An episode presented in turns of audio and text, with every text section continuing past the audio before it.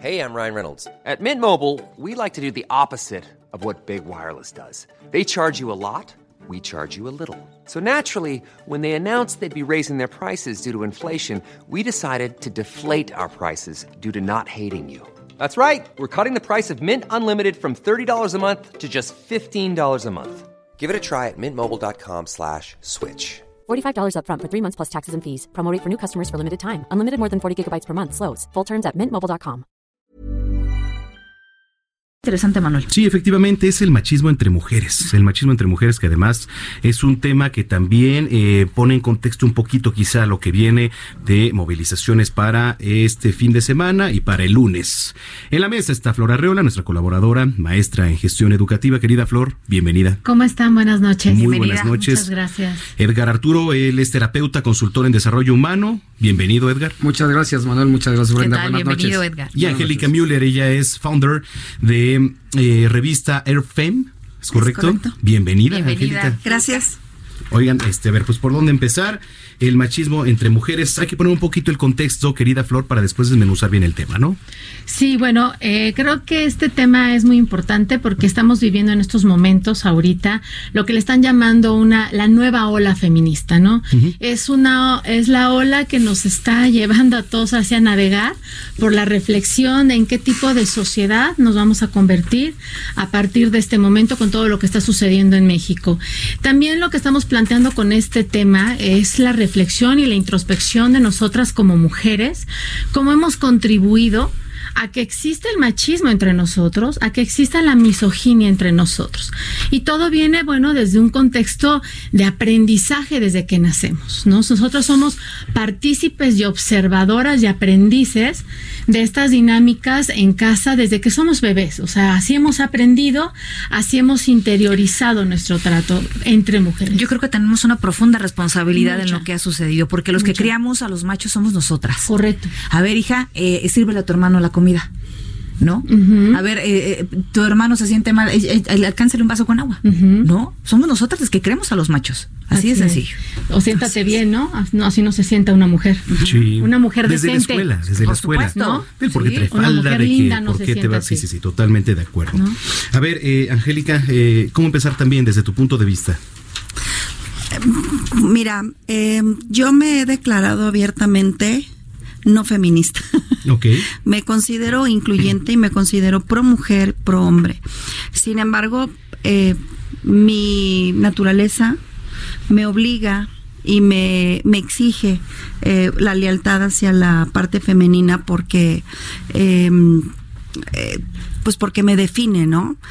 Eh, para mí, todo lo que estamos vi- viviendo, como bien lo explicaste tú, eh, tiene que ver en los orígenes, eh, más bien en de dónde venimos, de dónde eh, nuestras raíces, nuestra familia, el núcleo, nuestra madre, nuestro padre, ¿no? O, ambas ausencias o una y una, ¿no? Em, yo pienso eh, que en este momento no quiero hablar de machismo, quiero hablar de, de qué paso vamos a dar las mujeres que estamos viviendo este momento. Creo que es crucial y es una gran oportunidad para ejercer cambios, nosotras. Yo no voy a hablar de cómo quisiéramos que ellos cambiaran nosotros, nosotras mismas, ¿no? Es, es una gran oportunidad que tenemos para empezar a generar un gran cambio, principalmente con relación a cómo nos tratamos nosotras mismas. Claro. Así es. Edgar, Y, Edgar, ¿qué punto de antecedente tenemos entre cómo nos tratamos las mujeres unas a otras? Hay muchos antecedentes. Hay muchos antecedentes, sobre todo el patrón de conducta repetido, ¿no? El heredado, el de que nuestras mamás, como bien comentabas al principio, Brenda, que siéntate bien, atiende, dale la sopa, caliéntasela, etcétera. Hasta un manual existía en Claro. hasta un manual, Sí. del manual de la buena esposa existía. Que si lo llegamos a observar el día de hoy, es hasta ofensivo. Ay, bueno, yo Llega a sonar reprobaría todo eso. cualquier manual de cualquier cosa. Llega- Desde esos orígenes, y eh, estamos hablando nada más de la cultura mexicana, ¿no? Porque, bueno, cada, cada país tiene su propia cultura, sus creencias. Es una cuestión también de creencias y de Claro. culturas y de acto de fe. Pero eh, desafortunadamente se está desvirtuando por completo. ¿sí?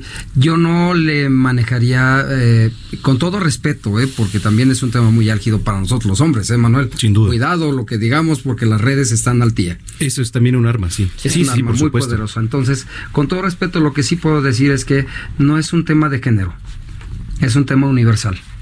La violencia no tiene género, la violencia es violencia. Sin embargo, sí se ha, ha habido una tendencia desde hace muchos años hacia, hacia la mujer. Y debemos de ser ya lo suficientemente maduros para reconocer quiénes hemos sido nosotros como hombres y hasta dónde tenemos que participar también para que esta, esta revolución o este nuevo cambio que viene, esta transformación del- del- de la dignidad y de la integridad de la mujer, también seamos partícipes, también seamos corresponsables de esta transformación. Muy bien. He escuchado eh, también eh, muchas veces este, decir una frase que la dicen muchas mujeres, ¿no? Que es todos los hombres son iguales, ¿no? Desde ahí partimos también ya en una descalificación Exacto. al no conocer quizá a otra persona, ¿no? Entonces, ¿cómo, ¿cómo trabajar con todo eso, ¿no? Porque creemos que todos son iguales, pero ¿en qué sentido? ¿No? Ah, hay otra más interesante. Las mujeres juntas ni difuntas, ¿no? Sí, Ah, sí, sí. ahí es- ahí es donde estamos somos entrando. peligrosas, ¿no? ¿No? Fíjate que eh, regresando a lo que acabas de mencionar, eso de um, eh, Todos los hombres de son iguales. todos los hombre- hombres son iguales, Yo lo he escuchado mucho, Sí. ¿no? eh, constantemente. Sí. Eh, yo considero que cuando trabajamos en medios tenemos una gran responsabilidad de qué vamos a comunicar. Eh, en la revista, eh, un día simplemente vi el formato de seis números y dije, mujer, mujer, mujer, mujer, a ver, pues, si yo soy incluyente y, me, y siempre he dicho que soy pro mujer y pro hombre, aquí me falta algo. O sea, aunque el- mi revista está dirigida 100% a mujeres, dije, voy a quitar un número y voy a hablarle a las mujeres de ellos. Entonces tengo un número en el que la, la- la- la revista seguramente la va a abrir una mujer, pero todo lo que se habla en ese formato es sobre cómo es el contexto en todas las áreas de los, de los chavos, de los hombres, en sus emociones, sexualidad, intelectual, espiritual, en todo. Precisamente por lo que acabas de decir, porque yo no estoy de acuerdo. No todos los hombres son iguales. Hay hombres maravillosos, maravillosos. Y yo te puedo decir algo, y a lo mejor me van a, me van a odiar por lo que voy a decir, o no, o van a estar de acuerdo conmigo. Pero en este mundo, mayormente machista, y lo digo entre comillas, las mujeres que hemos alcanzado o que estamos logrando de verdad traspasar fronteras, lograr puestos importantes, nos guste o no nos guste, sí, nuestra preparación nos ha ayudado, pero gran parte del camino nos ha impulsado y, nos ha- y el caminito nos lo ha abierto un gran hombre. No estoy diciendo, y vuelvo a insistir, no estoy puntualizando que atrás de un gran ejecutivo estoy yo, no. O viceversa. O viceversa. Estoy puntualizando que gracias a ese pequeño porcentaje, si tú quieres llamarle, de grandes hombres extraordinarios, está esa parte de mujeres que hemos conseguido mucho por ese apoyo. Claro, porque finalmente es lo que comentabas hace un rato, ¿no? Que no se trata de, no somos iguales, ni hombres ni No. mujeres no, somos iguales. Cuando se ha hablado de equidad, hablamos de darle a cada uno lo que necesita, pero tampoco iría por esa parte, sino más bien reconocer cómo cada uno ha sumado para el desarrollo y para el crecimiento del otro. Entonces, por eso sí creo que lo que se está viviendo en estos días es un momento de mucha reflexión para nosotras como la- para nosotros como mujeres, porque viene la marcha del día 8, viene el, el 9 no me muevo, ¿no? O sea, yo digo que no es un día para simplemente me quedo en casa. Yo hago la propuesta de que nos quedemos en casa, sí, pero que nos quedemos en casa trabajando, en introspección, pensando eh, hacia dónde vamos a ir, qué va a pasar después del 9, va a cambiar algo en nuestra sociedad, vamos a empezar a hacer nosotras, como bien dice Ann, desde nuestras trincheras, esos pequeños cambios que van a empezar a impactar a otras mujeres, a las que somos madres, como tú, Brenda, que tienes una niña, yo que tengo un adolescente, y todas las mujeres jóvenes que vienen atrás. O sea, este momento es un momento de inflexión completamente y es súper importante. No es nada más me voy a salir a marchar y voy a manifestar mis derechos y mis deseos, sino qué va a pasar después de ahí, Manuel, qué vamos a hacer después de ahí las mujeres, cuál es la propuesta, porque se habla de una nueva ola. Entonces, va a ser muy padre ver qué va a suceder, ¿no? O sea, ¿qué, ¿qué vamos a hacer? Porque aquí no se trata de culpabilizar a nadie, sino más bien cuál ha sido nuestra implicación para llegar al momento en el que estamos viviendo hoy y por qué hoy vemos tan normal la forma en cómo nos hemos estado tratando. Claro, ahorita eh, comentabas, eh, Angélica, un, una frase que, que me llamó mucho la atención, que de alguna manera el camino algunos de nosotros o algunas de nosotras nos ha abierto algún hombre, pero también creo profundamente en la responsabilidad que tenemos, cuando ha sido así, de abrirle el, el campo a otra. A otra. A otra. Claro. Claro. Y no siempre lo hemos y también hecho. a otros. Eh, Por supuesto. Yo lo, yo, yo soy muy, muy queriente de esa parte. También creo que hay mujeres que le dan grandes oportunidades a mujeres Sí, y a hombres. supuesto. Sí, es lo que tú- decíamos. Tú nos platicabas, Manuel, Es- tan solo lo que tu antecedente con Marta. Es, es lo que decíamos, ¿no? Digo, puede ser viceversa. Una Claro. una mujer y una mujer a un hombre. Claro. Pero Porque eso no va a tener mujeres poderosas. absolutamente Claro. nada, Y nada de malo. Definitivamente. Aquí, y además, este, ahorita que lo comentabas, eh, Flor, pues sí, más que el ejercicio que se va a hacer tanto domingo como también el próximo lunes, pues debe de quedar más que nada para la reflexión. Para la reflexión del hombre, para la reflexión de la mujer. No politizar, hace rato decían, es que no, no politizar, aunque muchos crean allá en Palacio Nacional es. que esto va en contra de. No, no, no, No, es que no se trata de de eso, nadie. no va en contra de nadie. Digo, hay unos que no lo quieren entender, ¿no? Pero bueno, eso ya. O que les conviene. O que les conviene, o que, di- o que se van a sumar partidos políticos. Bueno, eso siempre ha sido y en cualquier marcha, ¿no? El chiste es saber diferenciar y el chiste es saber separar, ¿no? Saber diferenciar tú como marchante. Tú que me decías, oye, voy a ir a marchar, pero yo no voy a ir a marchar ni por mi empresa ni por este algún partido político, voy a marchar por, mí, Sí, claro. ¿no? Y por, Por apoyo a Que yo tengo una tarea Por supuesto. conmigo, ¿no? Eh, a ver, y ahora, eh, para, para ir eh, de alguna manera sacando un hilo conductor, ¿cómo podemos ir mejorando esta parte del machismo entre mujeres? ¿No? ¿Por qué existe esa, por qué nos creemos que somos rivales? ¿Por qué no se nos da tan fácil criticarnos o descalificarnos? ¿Cómo podemos contribuir a que eso vaya terminando en vías, por supuesto, de lo que vamos a vivir los próximos días? Mira, eh, te voy a hablar de, honestamente, de mi propia actitud ante eso. Eh, yo me comprometí conmigo misma a mm, no ver a otra mujer como, como una rival, sino como una aliada.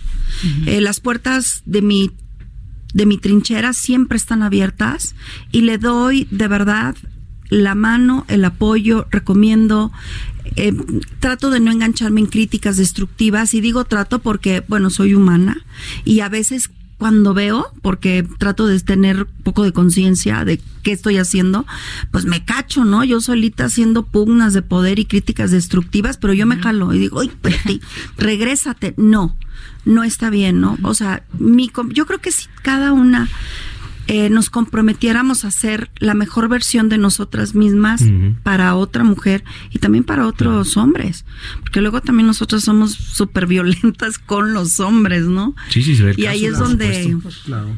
no se equilibra bien la balanza. Así es. Pero, eh, disculpa. No, no, no, adelante. Eh, en términos generales, creo que mm, es una gran oportunidad para empezar a reeducarnos nosotras mismas. Muy bien. Muy bien. Oye, muchísimas gracias. Para ir cerrando también, Edgar. Sí, mira, yo creo que este tema es tema de conciencia individual, de conciencia y responsabilidad individual. No se trata de hablar de género, sino se trata de hablar del ser humano. Si quieres ser machista, ya seas hombre o mujer, haz conciencia. No es que esté bien o esté mal, haz conciencia y asume la responsabilidad de las consecuencias de esto, Claro. porque todo tiene consecuencias. Incluso este movimiento que están haciendo, que se está promoviendo, excelente. Lo importante es hacer conciencia y una conciencia individual. Es el para qué lo estoy haciendo, ese para qué que te lleva a ese propósito de vida, ese propósito que necesitas reafirmar día con día como mujer, como hombre, es para qué estoy aquí, para qué lo estoy haciendo, no por qué, porque el por qué me lleva al raciocinio Ah, claro. el para qué, que es mi motivo, mi, mi fuerza, que me lleva a generar un propósito de vida. Claro. ¿Con qué nos vamos, bien, Flor? Pues yo creo que nos quedamos con la tarea de seguir construyendo para los demás, hacer espacio para los demás, eh, seguir incluyendo a los demás Eh, a mí me parece que los espacios colaborativos de ahora en adelante serán muy importantes. Trabajar en comunidad tendrá que ser nuestra razón de ser como seres humanos y sobre todo empezar a respetarnos como seres únicos que somos, los hombres, las mujeres y por y trabajar por las generaciones que vienen. Hay que educarnos mucho, hay que seguir educándonos. gracias, gracias por habernos acompañado. Gracias, gracias, gracias, siempre bienvenidos. Gracias. un placer. Son las 8 con 52. Oye, no quiero este, irme sin hace rato te, te platicaba de esta nota de la agresión que sufrió una mujer policía Híjole, en un punto de la If you thought the only way to get a more defined jawline with natural looking results was through surgery, think again. Juvederm Volux XC is a non surgical injectable gel filler that improves moderate to severe loss of jawline definition and can help you achieve natural looking results with little downtime. Even better, this improved definition lasts up to one year with optimal treatment. No maintenance required. Improve jawline definition for a smooth, sculpted look with Juvederm Volux XC. For important safety information and to find a licensed specialist, visit juvederm.com. That's J U V E D E R M.com. Not for people with severe allergic reactions, allergies to lidocaine, or the proteins used in Juvederm. Common side effects include injection site redness, swelling, pain, tenderness, firmness, lumps, bumps, bruising, discoloration, or itching. There's a risk of unintentional injection into a blood vessel, which can cause vision abnormalities, blindness, stroke, temporary scabs, or scarring. Talk to a licensed specialist to find out if it's right for you.